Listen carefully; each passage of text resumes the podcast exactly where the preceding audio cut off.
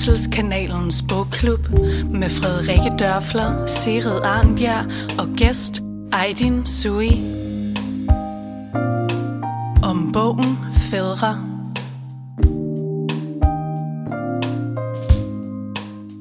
Vores gæst i studiet i dag er Aydin Sui. Aydin Sui er bachelor i journalistik og kandidat i sociologi. Han har specialiseret sig i udsatte unge, medborgerskab, social mobilitet og risikofaktorer i forhold til kriminalitet. Han er født i Iran og kom til Danmark som fireårig, hvor han voksede op i henholdsvis Adbeøre og Gladsaxe. Aydin Sui er en anerkendt foredragsholder, og så er han forfatter til intet mindre end fem bøger. I dag skal vi tale om hans seneste bog, Fædre, der udkom i 2020. Og så er Aydin selv far til sønnen Adam.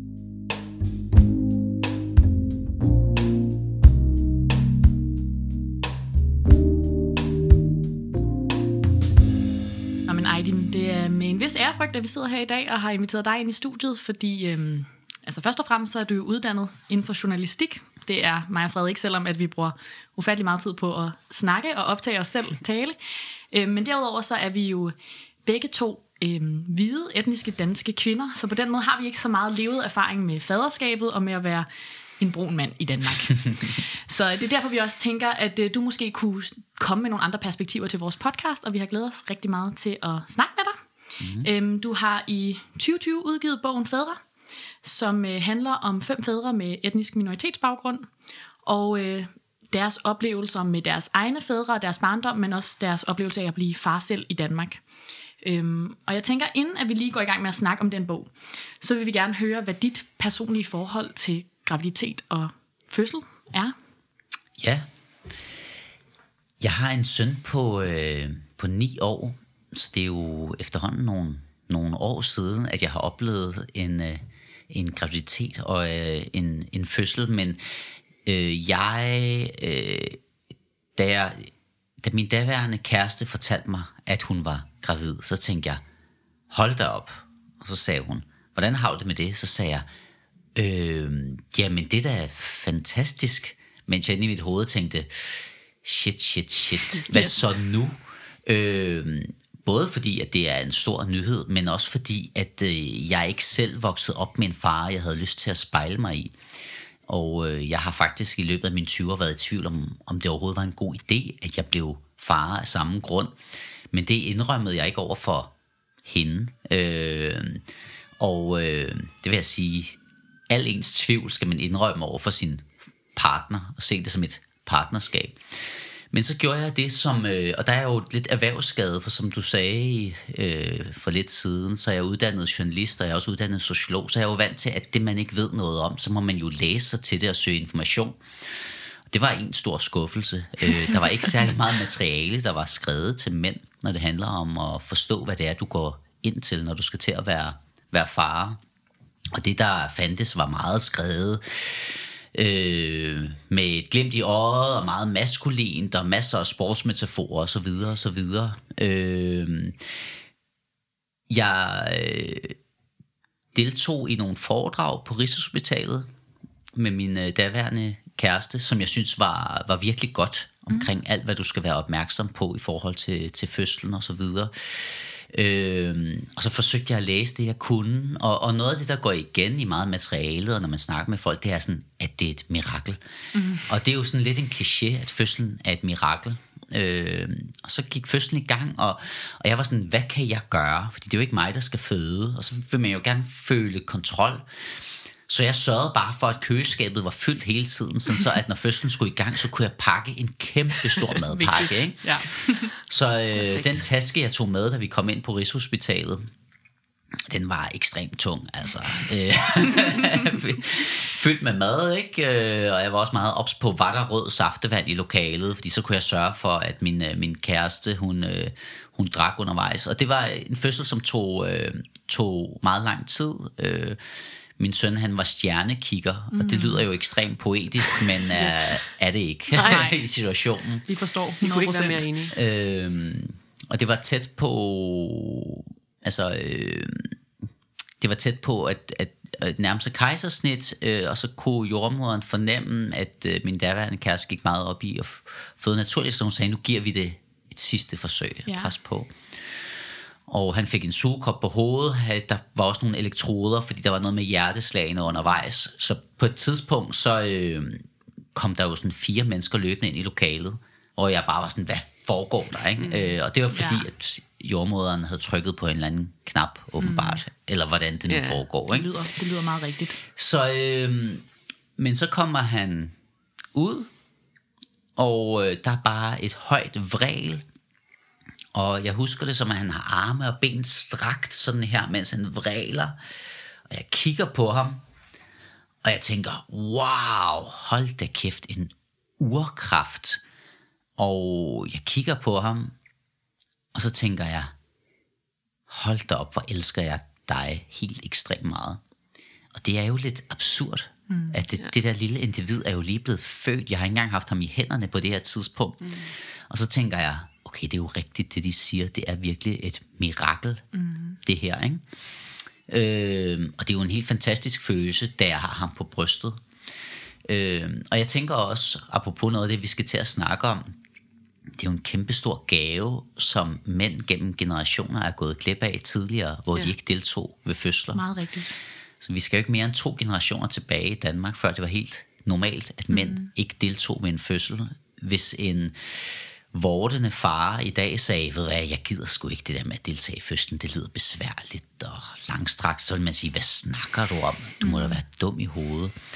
Så, øh, så relationen, nærværet, omsorgen, øh, kærligheden til min søn, øh, jeg føler virkelig, at jeg ville være gået glip af noget, hvis ikke jeg havde deltaget i, øh, i fødslen. Og det startede jo allerede inden da, i forhold til, at man taler til den der mave, der bliver større og større, hvor man nogle gange føler sig som en idiot, når man mm. gør det. Øh, men, øh, men det der med at skabe en kultur og forsøge at tilstræbe et opdragelsesideal, hvor du er tæt og nærværende med dit barn, øh, hvilket jo ikke er en naturlov, når det handler om, om fædre, og slet ikke, hvis vi kigger på tidligere tider øh, der skal du jo starte så tidligt som muligt. Ikke? Øh, men, men meget af det foregik jo ind i mit hoved i forhold til graviditetsperioden, øh, ja. øh, fordi jeg netop ikke havde lyst til at spejle mig i min far, og hvordan han havde været far. Øh, men så spurgte jeg mig for at læse det så meget, som jeg kunne. Ikke? Øh, og, øh,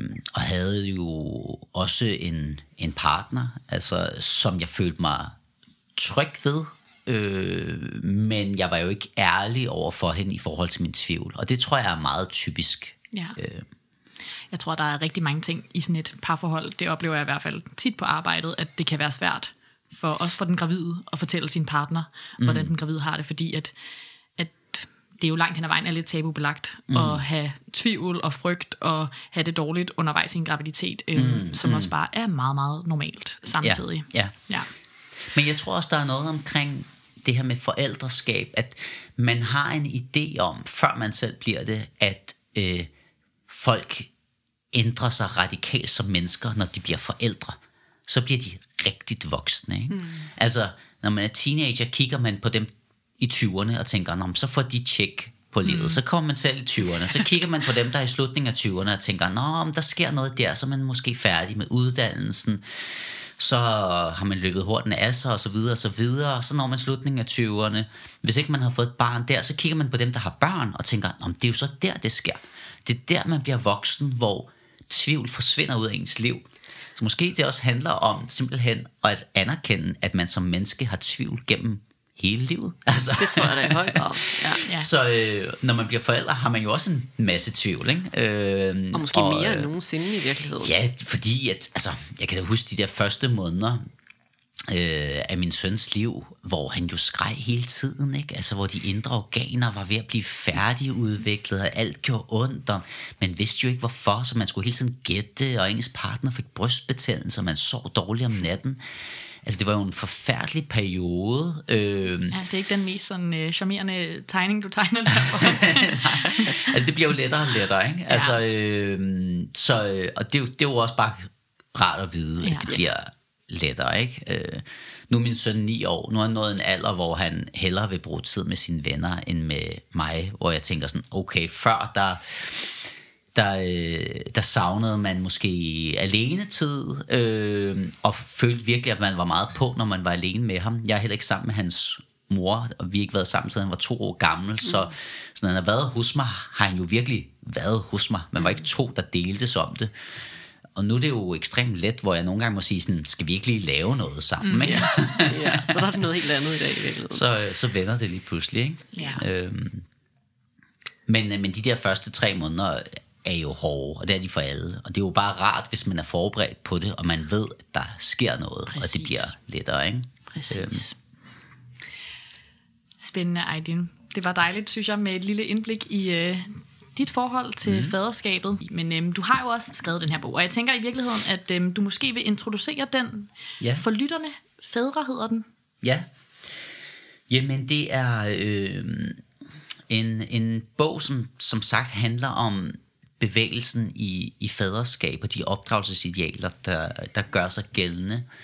Øh, og jeg har som sociolog tidligere beskæftiget mig meget med unge i udsatte boligområder, især dem, der har tumlet rundt i uddannelsessystemet og faldet ved siden af der, dem, der har været kriminalitetstruede, og jeg har skrevet om sådan nogle dramatiske ting som bandekonflikter, radikalisering og det ene og det andet. Øh, og den her bog er ikke dramatisk, fordi at øh, det er nogle halvmodne herrer, der er med i bogen. Det er fædre.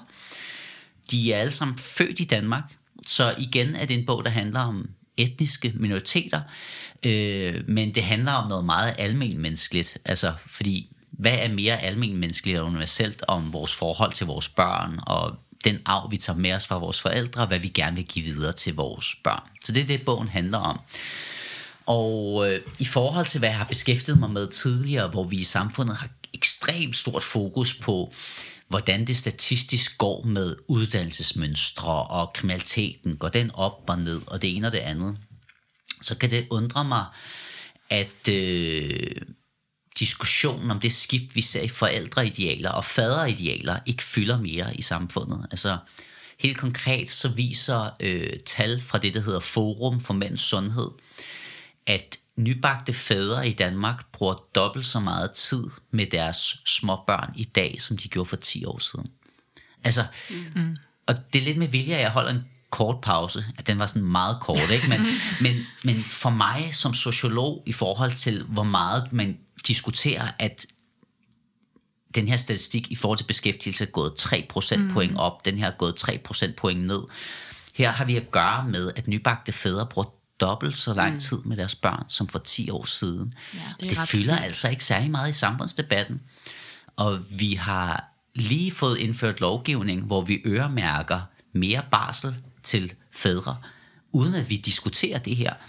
Og det er jo klart, at hvis du ikke du øh, har øje for det kæmpe store normskifte, der er sket, når det handler om faderidealer og det, at mænd bruger mere tid med deres børn og mere nærværende, og træder ind i et omsorgsrum, som tidligere var forbeholdt kvinden, så kan du let komme til at tænke, at det, at du laver øremærket barsel, det er tvang, og det er staten, der går ind og regulerer vores familieliv. Men hvis du ved, at det her det drejer sig om et af de allerstørste normskift i Danmark og i den vestlige verden, så vil du i højere grad se det som, at det er udtryk for, at lovgivningen er up-to-date mm. med de normer, der gør sig gældende i samfundet. Og det kan være forbundet med tvang, at du øremærker barsel til kvinder, men ikke mm. til, til mænd. Ikke? Så jeg tror, at, at hele den her debat om, øh, hvorvidt mænd skal tage barsel eller ej, og de får ret til øremærket barsel. Hvis vi kigger tilbage på den om 10 år, så vil vi gøre det med en hovedrysten. Altså på samme måde som når man kigger tilbage på dengang man afskaffede revselsesretten, det gjorde man i 97. Det, det betyder bare, at man afskaffede retten til at slå sine børn en smule, ja. i stedet for at slå dem rigtig meget. Ikke? Ja. Og det var et meget, meget snævert flertal i Folketinget, der afskaffede revselsesretten. Okay. Og de borgerlige partier gik ind og argumenterede for, at det var et indgreb i retten til øh, familieliv, at man gjorde det. Og allerede et år senere, frihed. præcis, ja. og allerede et år senere var der kun et parti i Folketinget, som mente, at det var en fejl at afskaffe den, og det var DF. Mm. Og det er jo fordi, at der havde været et kæmpestort normskifte i samfundet i øvrigt, inden man gjorde det her. Ikke? Og jeg tror, det, det er det, vi vil se i forhold til barsel. Mm. Fordi mænd i dag bruger bare meget mere tid med deres små børn. De tager mere barsel. Og det bliver mere og mere normen, at du tilstræber at være en nærværende far, som også træder ind i det her omsorgens rum. og det ikke er tilstrækkeligt, at du som far bare er en forsørger. At du bliver set som en god far, hvis du bare kan forsørge mm. familien. Øh, så generelt ser vi en kæmpe stor bevægelse på det her område. Det er et af de største normskift, vi ser i den vestlige verden. Og øh, når vi så kigger på etniske minoriteter, som er født i Danmark, så er der så tale om en dobbeltbevægelse, som jeg kalder det. Fordi der er en bevægelse hen over generationer, som er det mest væsentlige.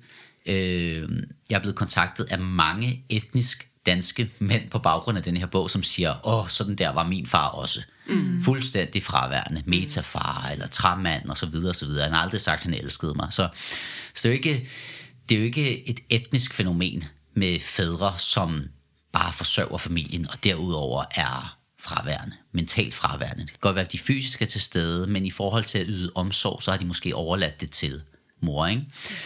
Men grunden til, at det er en dobbeltbevægelse, når vi snakker om efterkommerfædre i Danmark, som er født og opvokset her, det er, at der er en bevægelse hen over generationer, og så er der en bevægelse hen over kultur- og landegrænser. At øh, de medvirkende i bogen, der er fem medvirkende i bogen, deres fædre er alle sammen udvandret eller flygtet fra nogle mellemøstlige lande, hvor man har et mere autoritært opdragelsesideal, end vi har i Skandinavien især. Øh, de er havnet i Danmark, som sammen med de øvrige skandinaviske lande har det mest eftergivende opdragelsesideal i verden. Ikke? Og hvor man kan overhøre samtaler i Elgiganten, hvor forældre spørger deres småbørn, hvilket fladskærms-tv de synes, man skal købe. Ikke? Og du inddrager småbørnene i alt. Ja. Øh, og det er jo et andet opdragelsesideal, du har at gøre med i samfundet, hvor især far er en mere autoritær figur, og hvor familien bliver set som et stort familiekollektiv hvor barnet indgår i et tandhjul i det her kollektiv. Og i Danmark, der ser vi i højere grad børn som nogen, der er individer i egen ret, og derfor skal tages med på råd, når det handler om alting. Mm. Øhm, og det opdragsideal kan kun lade sig gøre, hvis man har at gøre med overskudssamfund. Så det vi kan se inden for forskning, det er, at hvis de sociale og økonomiske afstand er små, hvis der er et socialt sikkerhedsnet, og hvis der er universel gratis adgang til uddannelse og til sundhedsvæsen, så vil forældre typisk opdrage mere blødt, anerkendende og øh, lade børnene vælge selv, øh, fordi man har en sikkerhed omkring, at det skal sgu nok gå alt sammen. Men hvis du vokser op i et samfund, hvor man ikke har det sikkerhedsnet, så vil forældre forsøge at styre deres børn mere. Mm. Øh, og når der ikke er noget socialt sikkerhedsnet, så er det jo også hele familien, også forældrenes fremtid, der afhænger af, at børnene lykkes med at få en uddannelse og tage et job. Så den her gruppe, jeg beskriver i den her bog, altså efterkommerfædre, ikke hvide fædre, er formentlig den mest stigmatiserede, demoniserede forældregruppe i Danmark. Altså, det er ikke en gruppe, der har medvind. Når politikerne snakker om de her fædre her, så handler det jo typisk om, at de skal holde op med at slå deres børn og koner, at de skal holde op med at bedrive social kontrol, at de skal holde op med det ene og det andet. Øh, og gruppen bliver fremstillet, som om det er en undtagelse og en udansk gruppe. Mm. Men hvis vi kigger på det her i en global sammenhæng, så er det Danmark og de skandinaviske lande, der er en undtagelse. Fordi vi har det mest eftergivende opdragsideal i verden. Og det er en positiv ting det er udtryk for, at vi har stort overskud. Øh, hvis vi levede et utopia, så tror jeg, at de fleste forældre vil vælge at opdrage på den måde. Mm. Altså, hvorfor skal man... Hvorfor skal man alt det der ævl og kævl og diskutere med deres børn, hvad de skal gøre og hvad de ikke skal gøre, hvis man bare kan sige, at de kan gøre alt? Mm. Så, men vi lever ikke i et utopia. Altså, øh, de fleste lande, der er der rigtig, rigtig meget på spil i forhold til, at børnene skal lykkes med især opdragelse.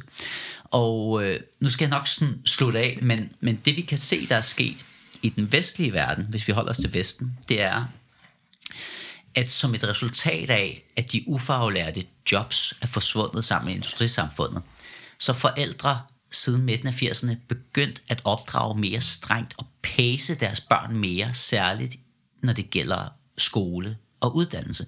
Det er derfor, vi har den her diskussion om tiger moms med forældre, der bare sådan, og hvor det især sådan forbeholdt moren, ikke? der virkelig skal pace de her børn, og de får ikke lov til noget, før de har lavet alle de her lektier her, og de skal have rigtig, rigtig gode karakterer. Det er jo fordi, der er så meget på spil. Altså, hvis børnene mislykkes med uddannelse, så er risikoen for, at de bliver arbejdsløse langt større. Ja. Og hvis ikke der er nogen sikkerhed i ens alderdom, så er det jo klart, at du pacer børnene mere på det punkt. Så på den måde kan man se, at i det meste af verden opdrager man mere autoritært, især i retning af uddannelse. Men øh, det har ikke ramt Danmark og de skandinaviske lande i lige så høj grad. Og det er formentlig fordi, at vi har gratis adgang til uddannelse. Altså mm. hvis min søn vælger en uddannelse og vælger forkert, hvad er konsekvensen så? Den er jo bare, at han dropper ud og starter på en mm. ny uddannelse. Ja. Hvor i mange andre lande, så er det jo familiens opsparing, der er brugt der. Ja. Altså der er virkelig meget på spil. Ikke? Øh, så, så det er jo super dejligt, at vi har det overskud i Danmark. Men øh, som det fremgår af bogen, kan det jo også give anledning til nogle, til nogle øh, kulturkløfter og Helt nogle sikkert. misforståelser, som især har gjort sig gældende, når det handler om den første generation af forældre, der er kommet til Danmark fra, fra ikke-vestlige lande især. Ja, og, og man kan sige, at din bog er jo, det snakkede vi om lige inden du, øh, vi gik i gang med at optage her, øh, er jo på mange måder sådan ret enestående, altså fordi der er ikke særlig meget litteratur, hverken selvfølgelig øh, i forhold til minoritetsetniske fædre, men heller ikke i forhold til fædre generelt. Hvad fik dig til øh, at skrive bogen i sin tid? Ja, mm, Jamen det er faktisk lidt sjovt, fordi det her er min femte bog, og det er den første bog, jeg skriver, hvor det ikke er min egen idé. Mm-hmm. Øhm, Interessant. Jamen min redaktør kontaktede mig og sagde, jeg har den her idé, har du lyst til at tage en kop kaffe? Så præsenterede hun ideen, så sagde hun, du er den eneste, jeg kan komme på, der kan skrive den her bog. Det skal simpelthen være dig. Hvis ikke du vil skrive den, så øh, er det ikke noget, jeg går videre med. Og jeg tænkte bare sådan, but why? En bog om brune fædre? Det er der sgu da ikke nogen, der gider at læse om. Og hvorfor egentlig det?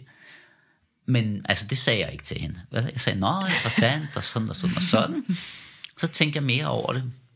Og så gik det jo op for mig, eller det vidste jeg jo godt i forvejen. Øh, det blev mere tydeligt for mig, at, øh, at faderskab er et tema i alle mine bøger.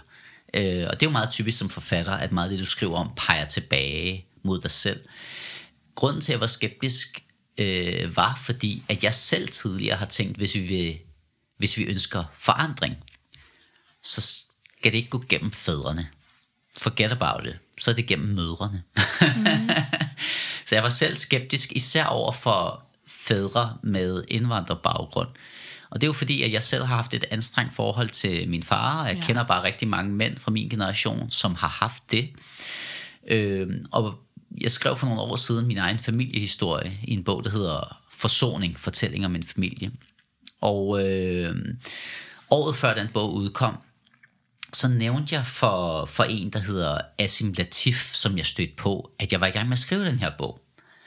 Og så tilføjede jeg, at øh, jeg for øvrigt havde et meget anstrengt forhold til min far, og det var med i bogen.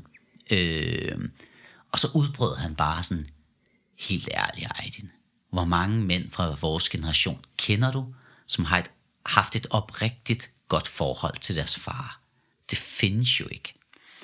Og øh, året efter udkom jeg så med bogen, og to år efter så startede han noget, der hedder Baba, fordi far er vigtig, som øh, driver fædregrupper rundt om i landet, øh, hvor det især er etniske minoritetsfædre, som deltager.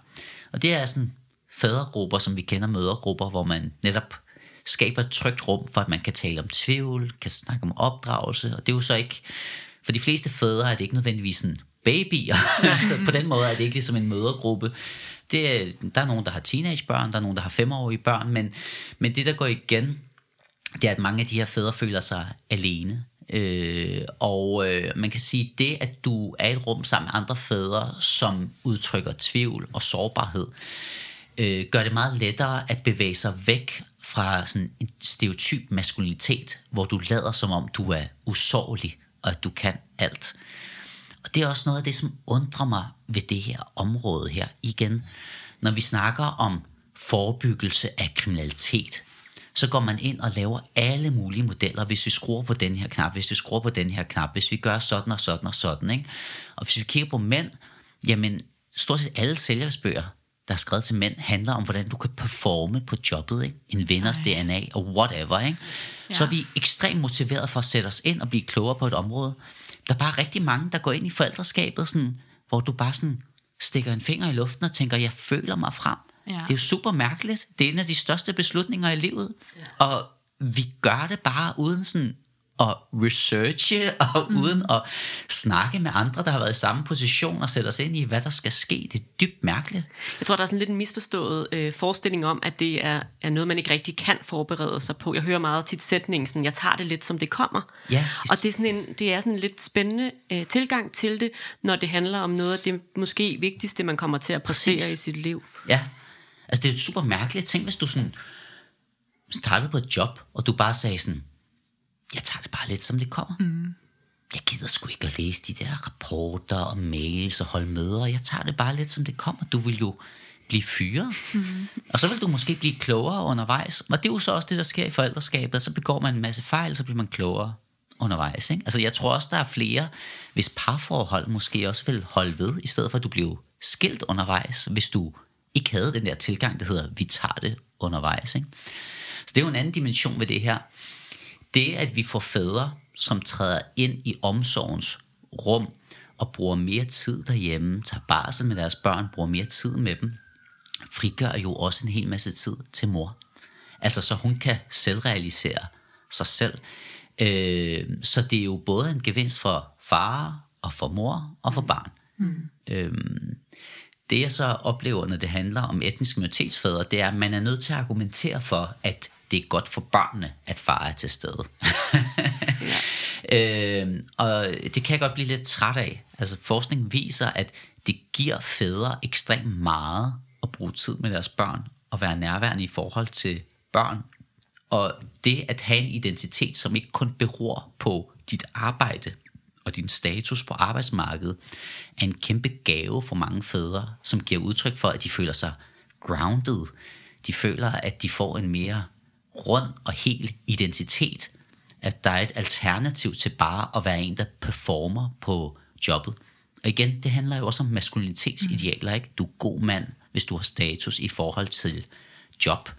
Øhm, så, og det er jo også noget, der går igen i den her bog, at de her efterkommerfædre, som er med i bogen, øh, nogle af dem, som har oplevet, at deres fædre meldte sig ud og ikke brugte tid på deres børn. Øh, det handlede om, at far ikke kunne arbejde længere, altså øh, blev invalid og ikke kunne arbejde, blev syg og ikke kunne arbejde, hvor far i det øjeblik, at han føler, at han ikke er et godt forbillede for sit barn, fordi at han ikke kan performe på jobbet, så siger han, så melder jeg mig ud af familielivet. Det vil vi jo aldrig acceptere, når det handler om kvinder.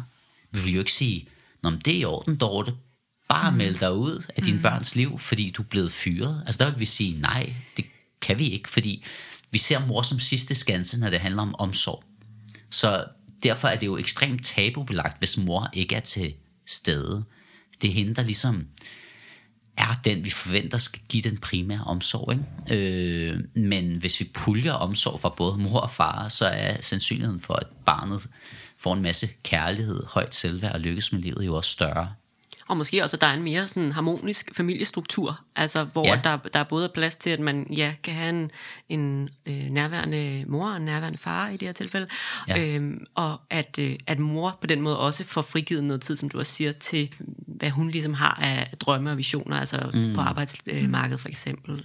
Jamen jeg tror, at hvis man ikke taler om de her ting, så ender det med, at vi øh, bevidst og ubevidst falder ind i nogle fasttømrede kønsmønstre, hvor mor ender med at være den, der sidder derhjemme med baby, og så går far ud og ser fodbold med vennerne. Ikke? Det kunne lige så godt være omvendt. Ja, øh, og øh, når det tidspunkt, hvor man blev forelsket hinanden, der blev man jo ikke forelsket i en, der kun så fodbold, eller en, der kun sad derhjemme og kukkelurede. Mm. Altså, det er jo ikke nødvendigvis særlig godt for forholdet. Altså, øh, så det er jo også der er noget så banalt som bare det, at, at du lærer barnet at bruge sutteflaske, hvor man måske ikke forstår, hvor vigtigt det er, men det er det jo, fordi det giver forældrene noget frihed. Altså det giver manden noget frihed for at være alene med barnet, det giver mor noget frihed til at gå ud og være sammen med sine venner. Øh. Ja, man kan sige selv, altså jeg tror, øh, sutteflaske er sådan lidt et omdiskuteret emne inden for vores øh, verden, mm. og det øh, kan helt klart noget, det kan også blive øh, en, en glidebane nogle gange mm. i forhold til mm. amningen, men, mm. men selv... Øh, barnet skal ikke være særlig gammelt, før at det vil være muligt i, det, i hvert fald at have nogle timer væk fra det, mm. og også mm. selvom man, man ammer, så, så både hvis man bruger sutteflasker, eller hvis man ammer, er der nogle muligheder her. Mm. Men det kræver selvfølgelig, at man også som far kommer på banen øh, ret tidligt, fordi det er mm. klart, at hvis man ikke har tilbragt noget tid sammen med sit barn, mm. øhm, i den første tid, så bliver det, bliver det voldsomt lige pludselig at skulle lære at være alene med sit barn. Mm. Øhm, ja, ja. ja, tænker jeg i hvert fald. Jamen helt sikkert. Altså, hvorfor græder det på det her tidspunkt? yeah. Hvornår sover det? Hvorfor reagerer det på den her måde? Altså... Det er i hvert fald kun nogle ting, man lærer, hvis man er i nærheden. Altså, mm. hvis man er tilgængelig som, mm. Mm. som far. Ikke? Ja.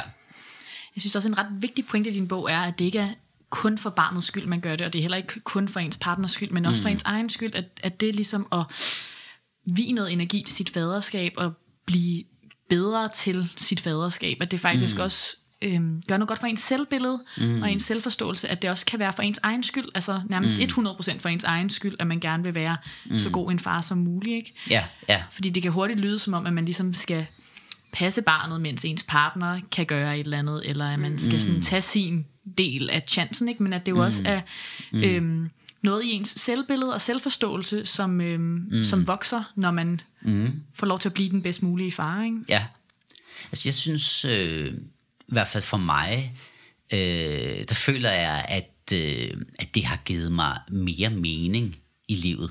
Øh, og nu, øh, nu er han hos mig hver anden uge, og jeg ved ikke, om det er sådan noget, man må sige. Jeg synes, det er et fantastisk forældreskab, det der med, at hver anden uge, mm. der har du frihed til at gøre, hvad du vil, og hver anden uge, så er du sammen med det der barn. Det må man gerne sige. Øh, altså, så kan jeg sådan arbejde mere hver anden uge. Jeg kan tage i byen, drikke mig fuld, opføre mig som en teenager. Men jeg ser ham stadig, fordi at øh, hans mor og jeg bor tæt på hinanden og har et godt samarbejde.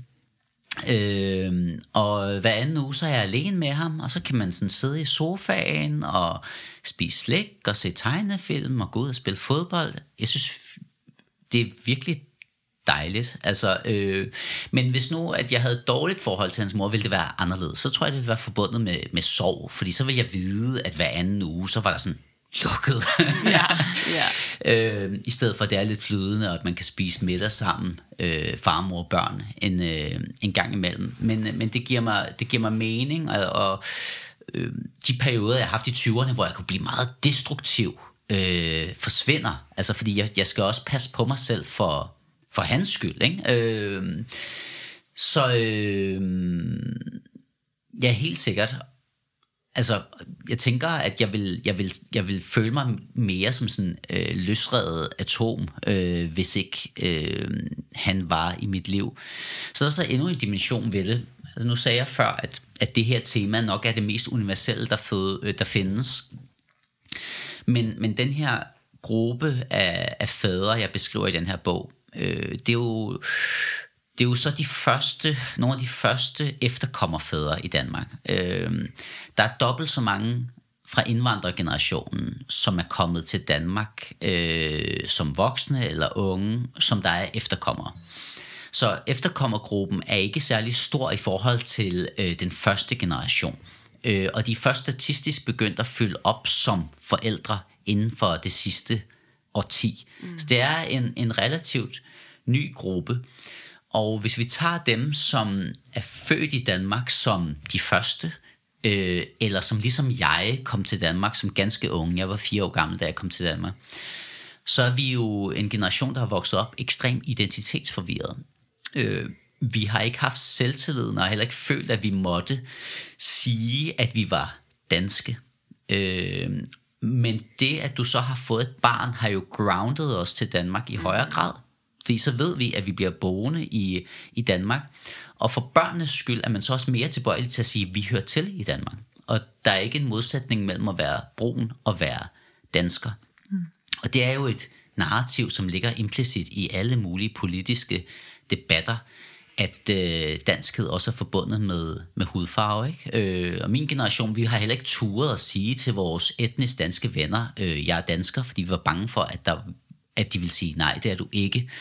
At det er de hvide, der definerer, øh, hvilket narrativ nationalt, der gør sig gældende, øh, og hvad det vil sige at være dansk og ikke dansk og hudfarvens betydning. Ikke? Øh, så, øh, så på den måde føler jeg også, at jeg hører meget mere til i Danmark, takket være min søn, øh, men jeg insisterer også på det, takket mm, være min søn, yeah. fordi han skal jo også føle sig hjemme herhjemme. Øh, og øh, når vi så snakker hudfarve, fordi det er lidt interessant, øh, min søns mor er etnisk dansk, og vi ser flere og flere parforhold, som øh, munder ud i børn, som er mixed. Mm. Og øh, der kan man jo ikke vide før fødslen, hvilken hudfarve de har. Mm. Så det var jeg jo ret spændt på, da min søn skulle fødes. Og det sagde jeg ikke i indledningen, da jeg spurgte ind til fødslen, men da han kom ud, så kunne jeg jo se, at han er hvid. Øhm, og jeg følte faktisk lettelse. Fordi jeg tænkte, så får han et lettere liv. Altså, han kommer ikke til at blive udsat for lige så meget diskrimination som jeg, og som børn, der vokser op på samme alder som ham, men som er brune i huden. Det er også helt bevidst, at øh, han hedder Adam, øh, fordi det er ikke et navn, der fører til, at du bliver diskrimineret. det er lidt sjovt, fordi der var en dag, hvor jeg skulle hente ham i fritidshjemmet, og så var der en af øh, pigerne med indvandrerbaggrund på hans alder, der spurgte, hedder han Adam, fordi han er muslim, eller fordi han er jøde? Altså, fordi at, stort set alle mixed børn på Nørrebro hedder Adam, fordi forældrene netop har tænkt, mm. navnet skal ikke være i vejen for noget, og det er et navn, som øh, ens familie i ens forældres hjemland også kan finde mm. ud af, ikke? og det er et ja. universelt navn. Ja, det var et børnehavebarn, der spurgte om det her. Det var et fritidshjem, et fritidshjem ja, øh, ja. Men da han startede i vuggestue, så var det jo også en ting, hvor, hvor de der pædagoger, der skulle tage imod, de blev forvirret, fordi at jeg er broen, han er hvid, så de var sådan, Mm. Er du virkelig hans far? Så sådan, mm. ja, jeg er Adams far. Øh, han er samme efternavn som mig. Og så begyndte jeg at spørge ind til, om han var muslim. Hvor jeg sådan, hvorfor spørger de ind til det? Spørger I alle børn ind til det? Øh, og det har jeg oplevet flere gange, da jeg var på barsel med ham. Der oplevede jeg fremmede stoppe mig på gaden og spørge, om det var mit barn. Altså fordi det han er, er hvid, og jeg er brun. Ja. Meget specielt. Så det siger også bare noget om, at folk er ekstremt optaget af hudfarve. Og de her børn, som er mixed, går jo ind og udfordrer vores nationale narrativ om, hvordan ser man ud som dansker. Altså, ja. så, øh, men, øh, men det er jo lidt trist, at man skal føle sådan, at man skal føle lettelse over, at ens barn er hvid. Jeg synes ikke, at øh, det er mere værd at være hvid, end at være brun. Altså, Nej. På ingen måde. Men det er meget naturligt, at man som forældre gerne vil have, at ens børn skal have et let liv. Selvfølgelig, men jeg så, tror, øh, mange andre forældre vil se deres barn, og så hvis de kunne se noget, de kunne genkende, altså se, at det var, og selvom at man må jo sige, at både den hudfarve og hårfarve og øjenfarve, barnet mm. har, mhm. lige når det bliver født, ja. det kan godt skifte, men, ja, ja, ja. men jeg tror, der er mange, der er sådan, ej, barnet er blond ligesom mig, ja, ja, eller ja. mørkhåret ligesom mig, mm. så det er ret, øh, det er meget sigende, at, at det, som ligesom du har kunne genkende ved dig selv, at det, at han har været hvid, har du tænkt en lettelse, ja, selvom ja. at man også kunne tro, at, ja. eller man håber, at man bare vil ja. gerne se et barn, der minder om en selv. Ikke? Så når jeg har set barndomsbilleder af mig selv fra, fra da jeg var helt lille, ja. der er nogle af billeder, hvor jeg tænkte, det, det er Adam, var sådan, hov, nej, det er sgu ikke Adam, det er mig. Så vi ligner hinanden ja. på ja. alle andre punkter. Og personlighedsmæssigt øh, minder vi også meget om hinanden, øh, kan jeg se fra den, fra den alder. Øh, men hudfarven er forskellig. Ja. Øh, og det, og det skaber nogle gange forvirring. Altså, øh, da han startede fritidshjem, der kunne jeg også mærke, at pædagogerne var i tvivl. Skulle de putte ham i kategorien med muslimske drenge mm-hmm. eller hvide drenge? Ja, selvfølgelig og det var sådan implicit. En... Og det var mig, der stod for at indkøre ham, så tænkte de, så må han tilhøre den gruppe. Ja. Så da hans mor efter en uge dukkede op og hentede ham, så var de sådan, er du virkelig Adams mor? Sådan, ja. Og så kunne jeg jo mærke næste gang, jeg mødte op for at hente min søn, at pædagogerne kom hen til mig af sig selv og sagde, Adam har haft en rigtig god dag, og jeg sådan, øh, det har I ikke sagt nogen af de andre gange. Mm. Det er fordi, de lige pludselig puttede mig i kategorien med de hvide middelklasseforældre, som er vant til, der stiller spørgsmål og stiller krav, og som måske også skal finde på at klage over fritidshjemmet, hvis man ikke synes, at der bliver taget nok hånd om børn. Ikke? Så, øh, men det korte lange er, at, øh, at det, at du så får en generation, som er født og opvokset i Danmark, eller kommet hertil som små børn, øh, der bliver forældre, det gør også, at der opstår en større selvsikkerhed og insisteren på, at du også kan være brun og dansk samtidig. Ikke? Øh, og så ser vi så, at hvis vi tager dem, der er yngre, dem, der er i 20'erne i dag, så, øh, så sker der jo en kæmpemæssig uddannelsesmobilitet i Danmark. Altså, øh, den største sociale mobilitet i Danmark ser vi blandt etniske minoriteter, særligt blandt kvinderne, og vi har fået en ung etnisk middelklasse de sidste 10 år, som tager uddannelse og har flere spejle sig i, og som insisterer på anerkendelse og respekt, og som gerne vil sidde med ved bordet i forhold til at bestemme reglerne i Danmark, og hvordan man ser ud som dansker. Ikke? Jeg synes, det, at når man læser din bog, så får man virkelig også sådan et, øh, et indblik i, hvor, hvor kort den her udvikling har været. Mm. Altså det her med, det er ikke så lang tid siden, at øh, fædrene til de fædre, mm. øh, som du beskriver i bogen, kom ja. til Danmark, og at, at udviklingen faktisk er gået relativt øh, hurtigt. Ja, altså, og det er jo lidt sjovt, ikke? fordi at, øh, det gik jo op for mig, da jeg valgte de her fem fædre. Jeg valgte dem, fordi jeg synes, at de var karismatiske, havde gode historier, men også fordi jeg tænkte, det er nogen, der kan være gode forbilleder, men de, udover at være fædre, så de er også alle sammen forgangsmænd mm. på deres område, og er de første. Ja. Nu fortalte, nævnte jeg Asim Latif, der startede de her fædregrupper, som den første i Danmark. Janus Bakravi, som var den første skuespiller med indvandrerbaggrund, der brød igennem.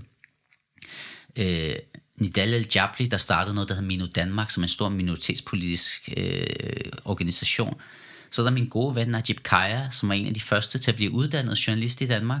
Øh, jeg tror måske, han var nummer to eller tre med indvandrerbaggrund, der blev uddannet journalist i Danmark. Og øh, han er en af landets mest anerkendte dokumentarister, og lavet dokumentar fra Syrien og Afghanistan. Øh, og i weekenden, der fik han Kavlingprisen som den første øh, danske journalist med indvandrerbaggrund. Ikke? Mm. Og øh, de er alle sammen de første. Ja. Hvor man kan sige, at dem, der er lidt yngre, har flere spejle sig i. De kan jo spejle sig i nogle af dem, der for eksempel indgår i den her, i den her bog her. Og det er jo fordi, at Danmark er et nyt indvandringsland. Ja.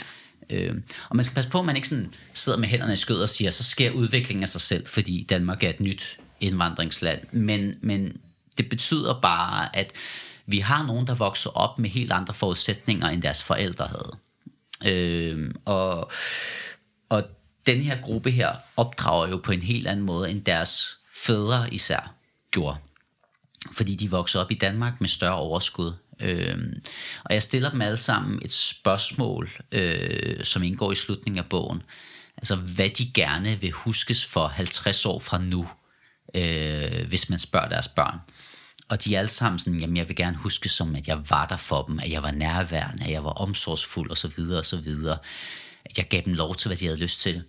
Og Najib, som jeg nævnte, som lige har vundet Kavlingprisen, han lyder jo nærmest som en socialpædagog. Sådan sådan, jeg vil slet ikke presse mine børn til noget som helst. Og hvis mine børn siger, far, jeg vil ikke tage en uddannelse. Hvis jeg vurderer, at de bliver gladere ved ikke at tage en uddannelse, så er det helt i orden. Hvor jeg bare tænker, what the fuck, Najib, mand? Hvis ikke de får en uddannelse, kan de jo risikere virkelig at få en over pukken senere hen i livet. Der vil jeg sige sådan, jeg vil ikke presse dig til at tage en bestemt uddannelse, men jeg vil forsøge at manipulere dig så meget som muligt til, at du ender med at tage en uddannelse. Ikke? Øh, og det er, jo, det er jo helt utænkeligt, at... Vil det stå på dit postkort? ja. Men, men det, det, det, er, det er helt utænkeligt, at den første generation af indvandrerflygtninge i Danmark vil udtale sig på den måde. De har jo virkelig vil have ja. at pace deres børn til at lykkes med at tage uddannelse det ene og det andet, fordi de har jo mærket konsekvenserne ved ikke at kunne få jobs og økonomisk knaphed osv. Ikke? Altså, tre ud af de fem øh, fædre til de medvirkende i bogen er vokset op i palæstinensiske flygtningelejre. Altså, de er vokset op, hvor de er dømt til andenrangsborgerskab resten af livet, ja. hvis ikke de var lykkedes med at komme til Danmark. Det er ikke så mærkeligt, at de har forsøgt at styre deres børn og virkelig været optaget af, at deres børn skulle lykkes, så de kunne vokse op i en anden virkelighed, end de selv gjorde. Ikke?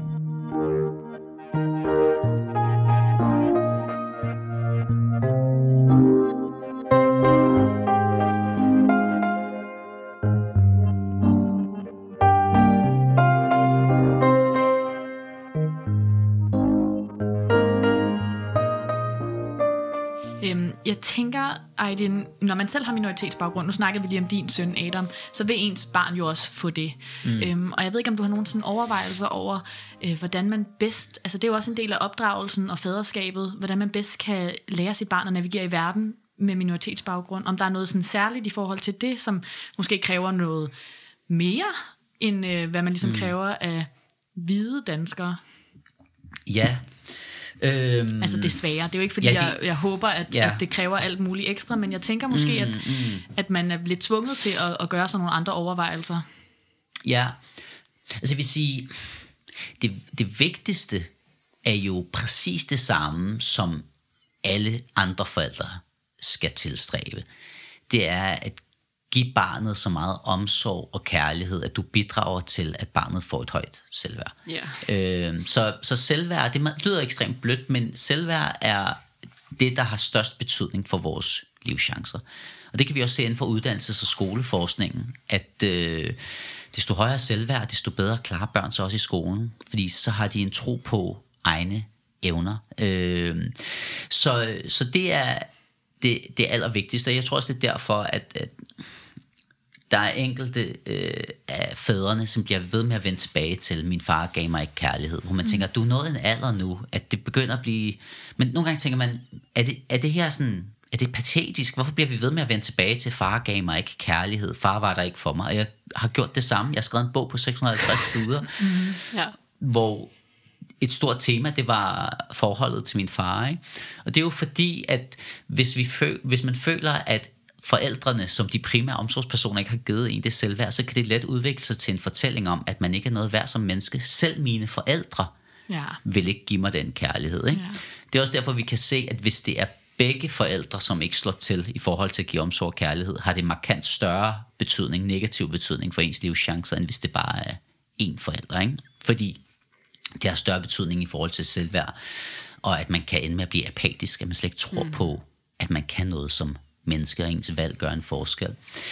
Øhm, men, og, og, og, og en af grundene til at også pointere det her, det er jo fordi, at hvis du opdrager på en bestemt måde i Iran, Pakistan, Palæstina, hvor du som mor eller far opdrager meget strengt, så vil det ikke på samme måde have negativ indflydelse på barnets selvværd, som det kan have i Danmark.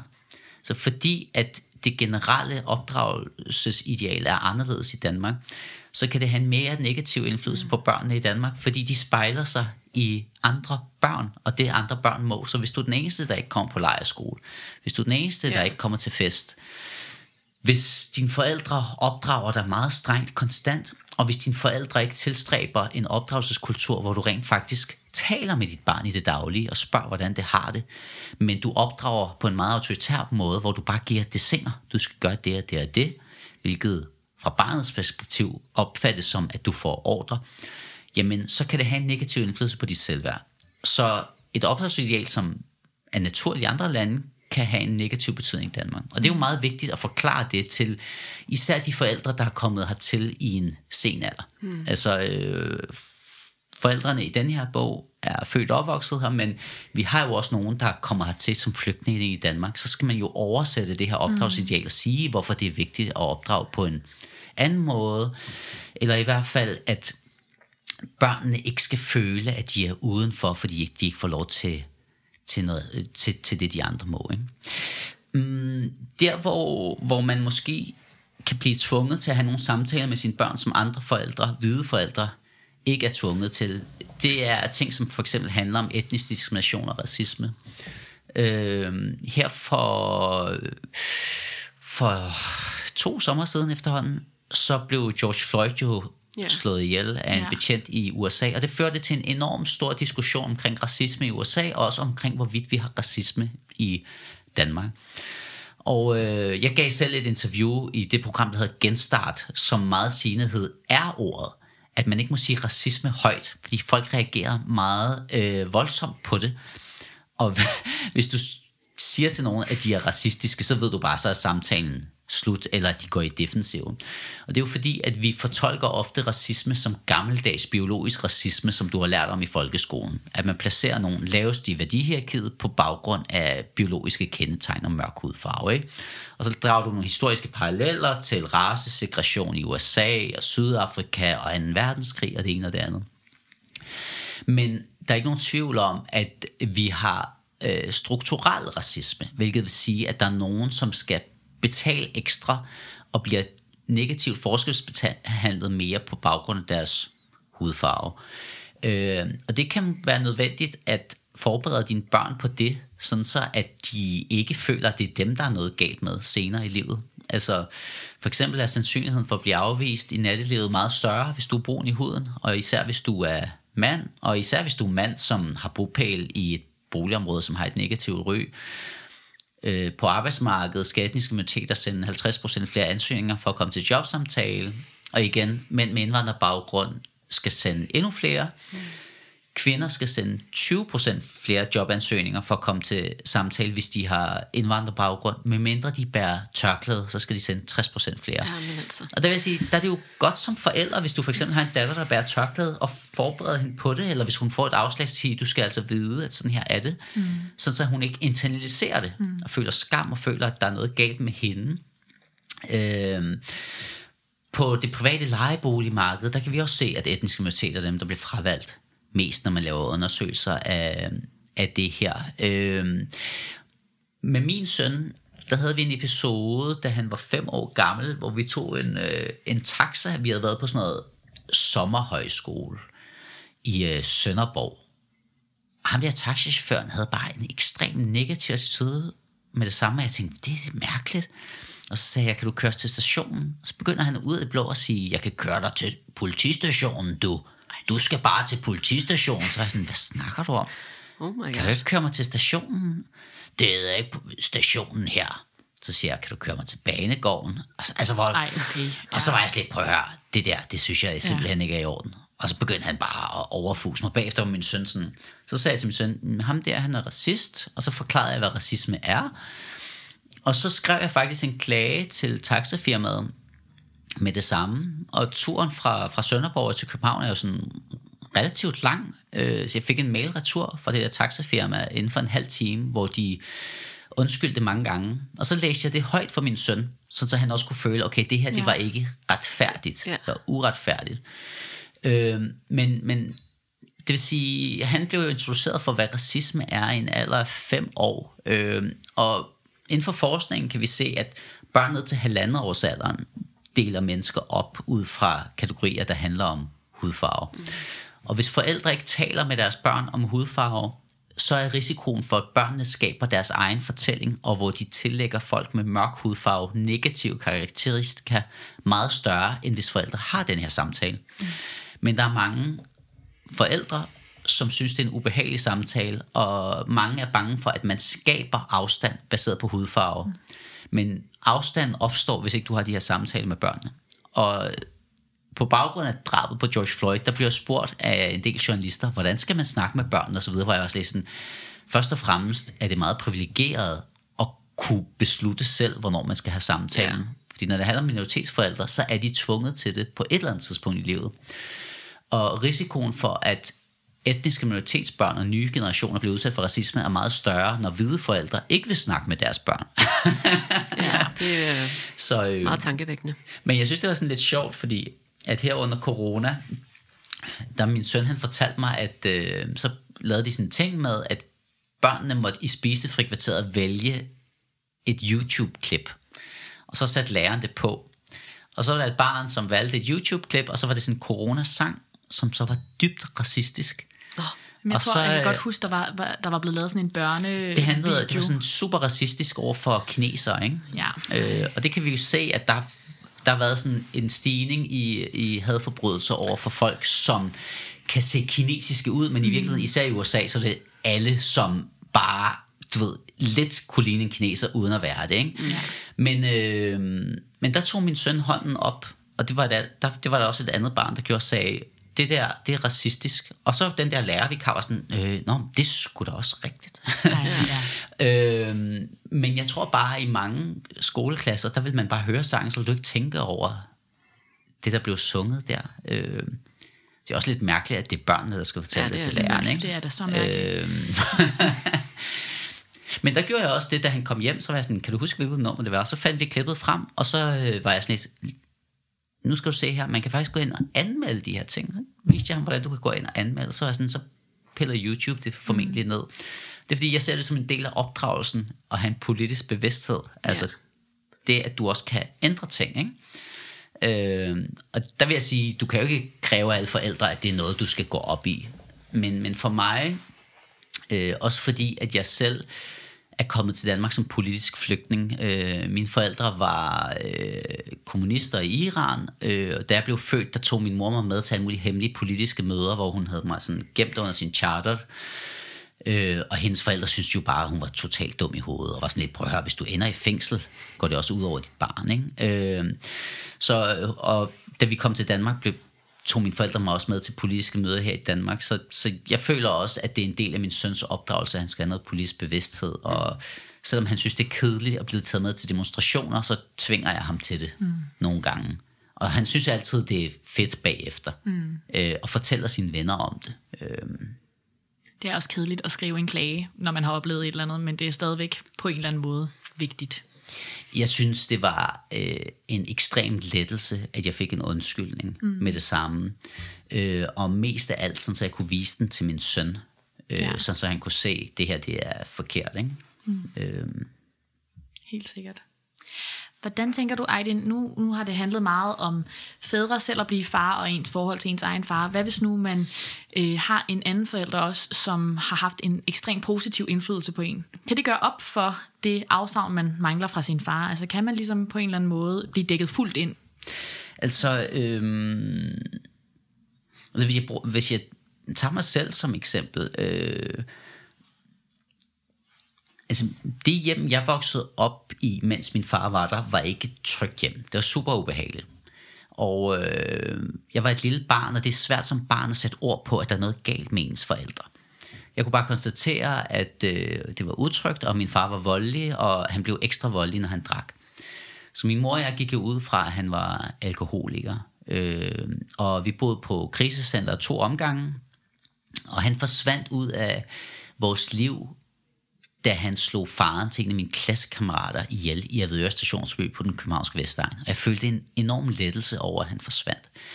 Øhm, så viste det sig så, at min far var stærkt paranoid skizofren. Øh, han øh, har været traumatiseret, og det handler formentlig om, at han har været fængslet og tortureret flere omgange i Iran. Mm. Øh, og det er jo en særlig flygtningeproblematik, øh, og i Danmark kan vi se, at i gennemsnit går der 15 år fra, at en traumatiseret flygtning kommer til livet, til personen kommer i traumebehandling. Ja. Så der er mange, der ryger gennem systemet, uden at det bliver konstateret. I min Ja. fars tilfælde, der blev hans måde at opdrage på fortolket som, at det var udtryk for et mellemøstligt familie- og kulturmønster, at han opdrog voldeligt. Og min mor og jeg troede, han var alkoholiker. Så viste det sig så, øh, i forbindelse med den mentale erklæring, der blev lavet på ham, da han skulle i retten, at han faktisk ikke var alkoholisk. Men når han drak, så trådte hans psykiske sygdom tydeligere frem. Mm. Altså han kunne skjule det, øh, når han ikke drak. Så øh, man kan sige, han opdrog meget autoritært, øh, men hans primære problem var jo, at han var psykisk syg. Ikke? Ja. Øh, og der hævde min mor i en anden retning. Øh, det var helt tydeligt, at min far trivedes ikke i Danmark. Altså det var forbundet med et enormt statustab for ham at komme til Danmark. I Iran havde han en meget klar politisk identitet, stærk familie, arbejdede som tømrer. I Danmark fik han at vide, at han kun kunne arbejde som tømrer, hvis han havde papir på det, han kunne. Altså hvis han havde dansk tømreruddannelse. Øhm, og øh, ja, som sagt, så trivedes han ikke i, øh, i Danmark og skabte en fortælling om, at vi vender tilbage til Iran. Du skal ikke føle dig for godt tilpas i det her land, vi vender tilbage. Så øh, igen, i forhold til det der skifte, vi ser nu, den her nye generation efterkommerfædre siger jo ikke til deres børn, at de ikke skal falde til. Nej. i Danmark, og at vi flytter tilbage til Tyrkiet, fordi de er alle sammen selv et produkt af Danmark, har boet her hele livet. Ikke? Men der hævde min mor i den anden retning, at når min far vendte ryggen til, så sagde hun, du skal ikke lytte til ham, vores hjem er her. Mm. Også sådan, helt praktisk kunne man ikke som iransk flygtning vende tilbage på det her tidspunkt. Altså det blev først muligt i slutningen af 90'erne. Ikke? Øh, men, øh, og min far han blev udvist af Danmark i 1997, så der fik han sit ønske opfyldt, men han vendte ikke tilbage til Iran på den måde, han havde regnet med. Det var ikke hans eget valg i sidste ende. Det var på grund af det her drab, han, øh, han begik. Min mor havde nogle høje forventninger til mig øh, i form af uddannelse. Jeg klarede mig øh, ret dårligt i skolen i løbet af de første år. og Det handler formentlig om den utryghed, der var i hjemmet jeg fik ekstra læseundervisning i slutningen af 3. klasse, og så lærte jeg at læse der. Ikke? Øh, og så i slutningen af folkeskolen, da vi var flyttet til en ny by, der begyndte jeg at klare mig bedre i skolen. Øh, og det handler blandt andet om, at jeg fik en meget tæt relation til min, øh, min klasselærer, at jeg også blev påvirket af, at jeg lige pludselig gik i skole med nogle børn fra middelklassen, som gik mere op i skole og uddannelse. Øh, men det var alligevel en overraskelse for både mig selv og de fleste af mine klassekammerater, tror jeg, at jeg blev godkendt til gymnasiet. Så det var lidt tilfældigt, at jeg startede mm. mm.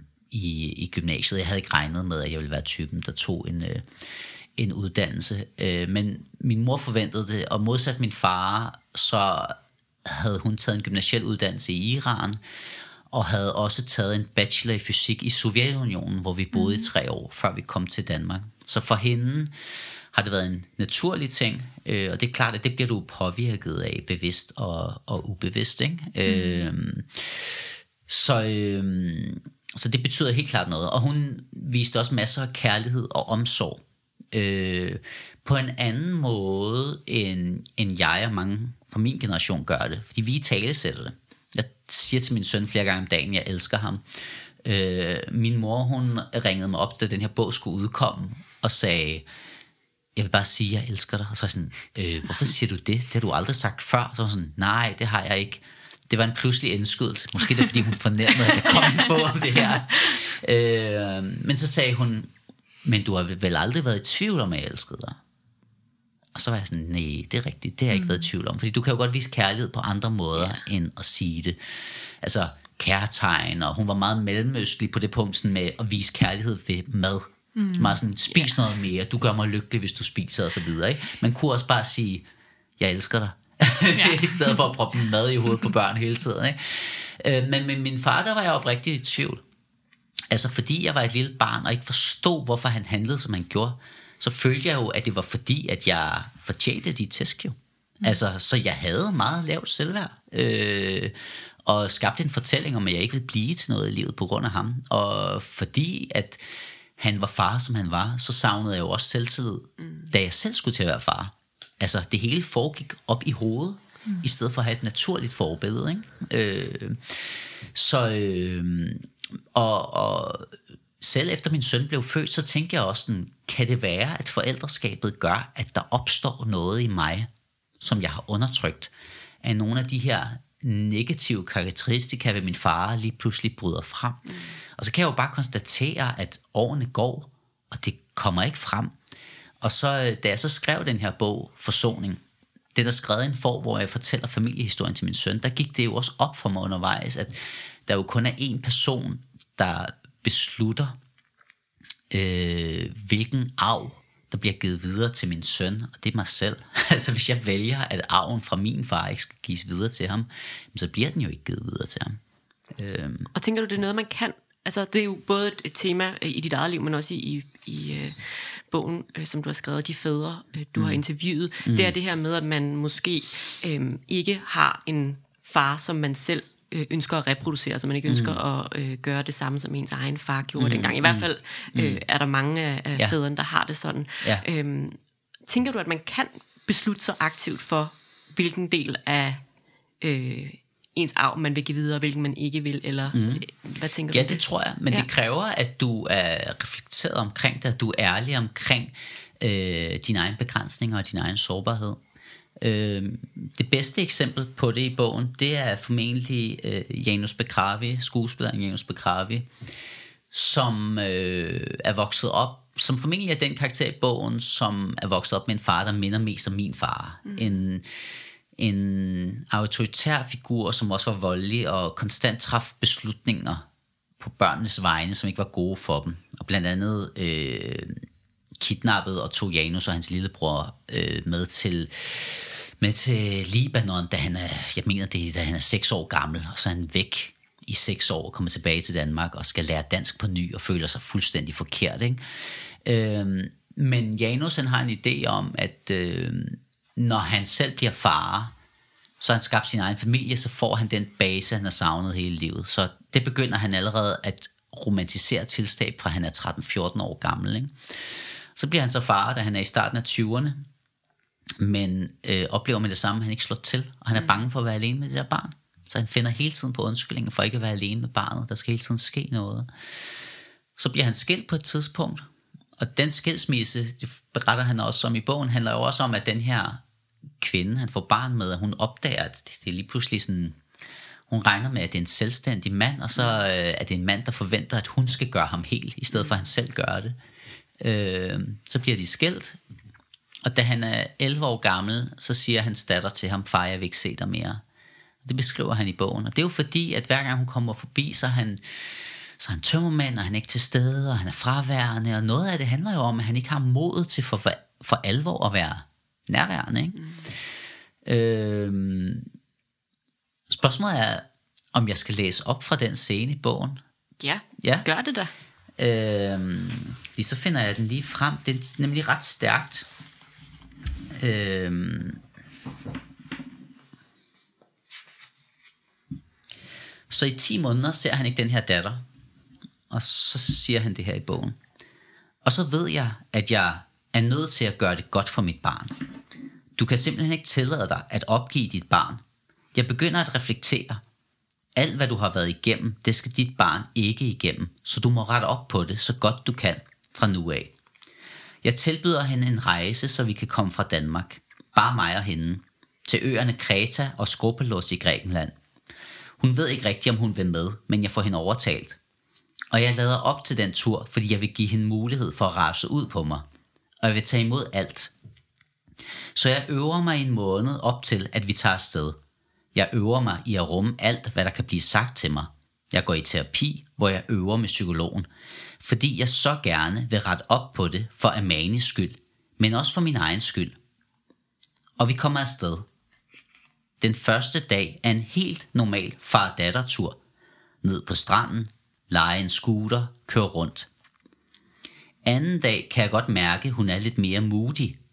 Hun kan ikke lide, at vi går på restaurant om aftenen. Tredje dag på ferien. Her får jeg verbalt høvl.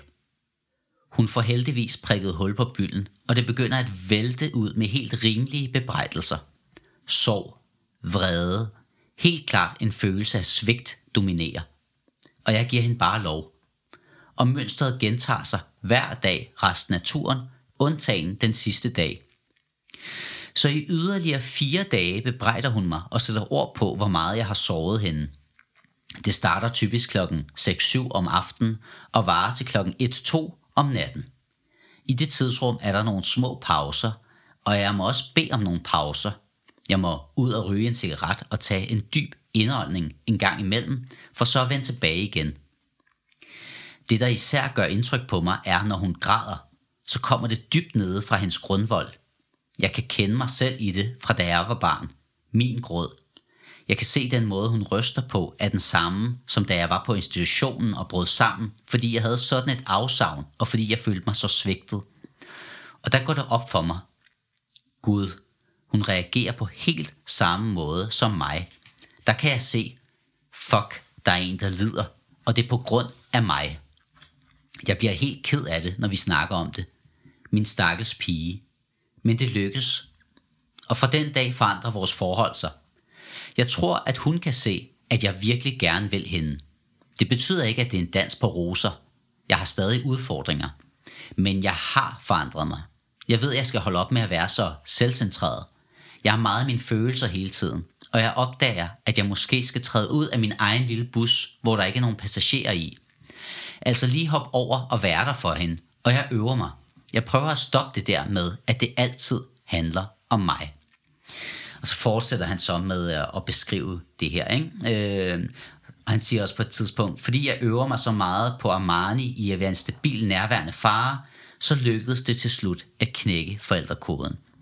Så altså, det, det, det her det er helt klart en far, hvor det ikke ligger naturligt for ham. Og man kan sige, datteren er 11 år gammel, og det er først, da hun siger, far, jeg vil ikke se dig mere, og der går 10 måneder, hvor han ikke ser hende, at han begynder at gå i terapi. Og den her terapi handler jo ikke kun om, hvordan han skal være over sin datter. Mm. Det handler også om forholdet til sin egen far, og hvordan han føler sig svigtet af den her far. Og den her meget, meget lille selvtillid, han har i forhold til at påtage sig faderrollen. Ikke? Øhm, og det er jo også derfor, at, at det jo er så godt, at der findes fædretilbud. Øh, og selv hvis ikke der gjorde det, så ville det også være godt, hvis vi fædre bare var gode til at tale sammen. Altså hvis der var en, en kammerat, der kunne have, du ved, klappet Janus på skulderen og sagt, hvad, hvordan har du det egentlig med det? Det er en stor omvæltning. Øh, hvad laver du sammen med din datter? Føler du selvtillid? Men det kræver jo så også, at man er ærlig og siger, ved hvad, jeg føler mig totalt på barbund. Ja, det kræver en eller anden form for sprog, ikke også? Altså omkring ja. de her ting, som nok øh, ikke for alle bare sådan falder dem naturligt. Nej, nej. Men det, er, men det er en helt anden spændende udvikling, og det her synes jeg er et virkelig altså et godt eksempel på, hvordan at, øh, det godt kan lade sig gøre, og mm. øh, det virker som om, at øh, Janus på mange måder øh, ender et rigtig godt sted med sin mm. datter, men at det heller ikke øh, er let at komme der til, altså, ja, og der, ja. kan, der kan være et kæmpe arbejde ja, i at nå derhen. Ja. Han beskriver også senere i bogen, at han i dag betragter datteren som sin bedste ven. Hun er jo voksen i dag, ikke? Mm.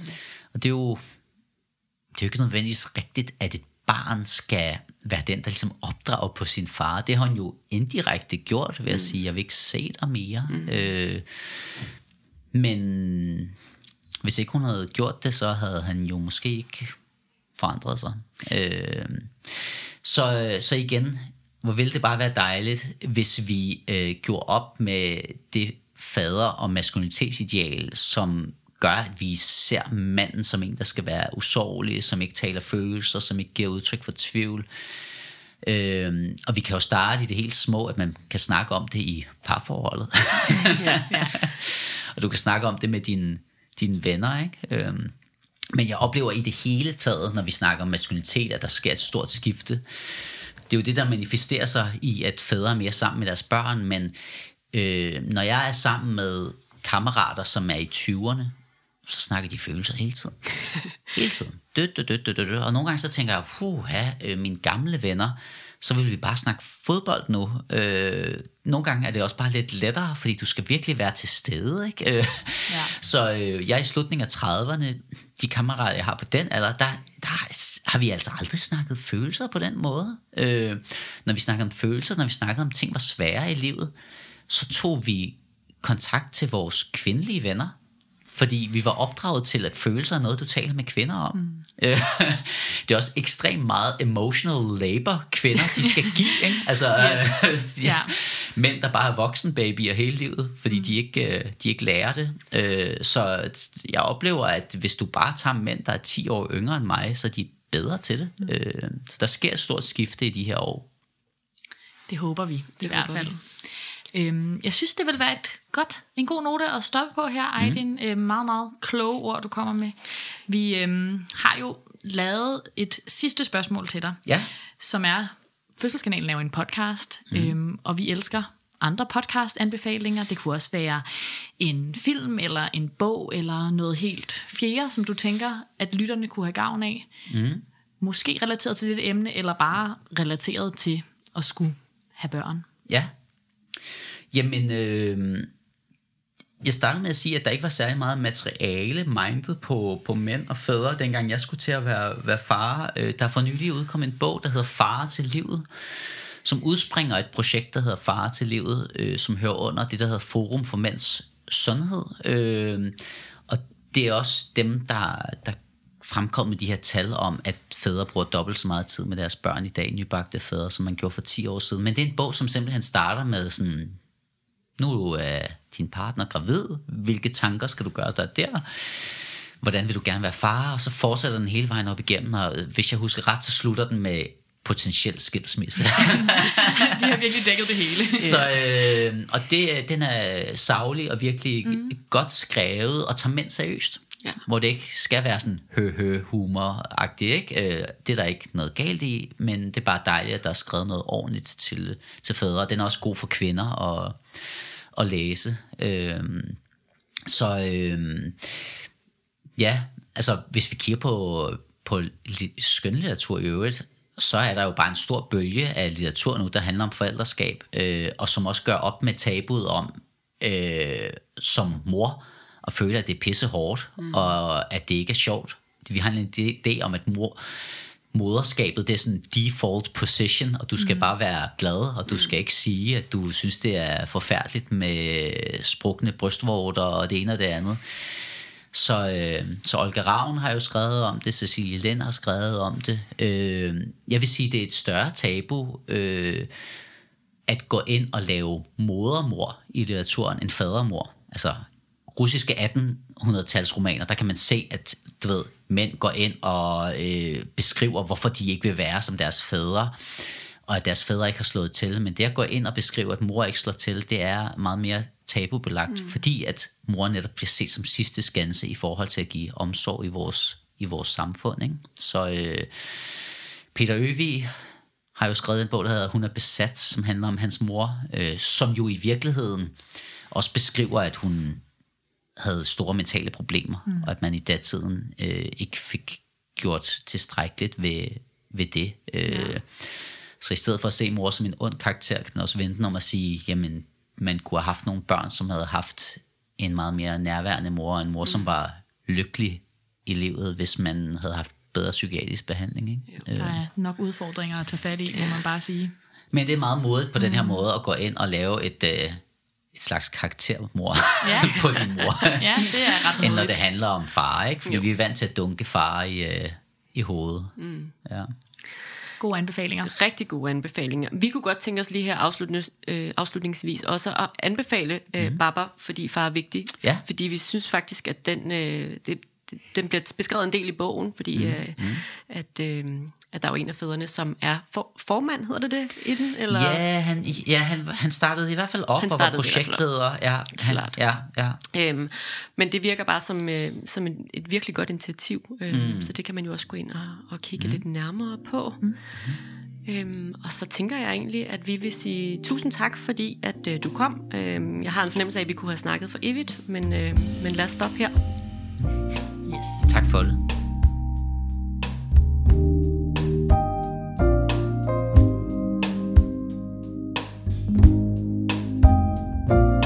Har lyttet til Fødselskanalen, en podcast om graviditet, fødsel og barsel.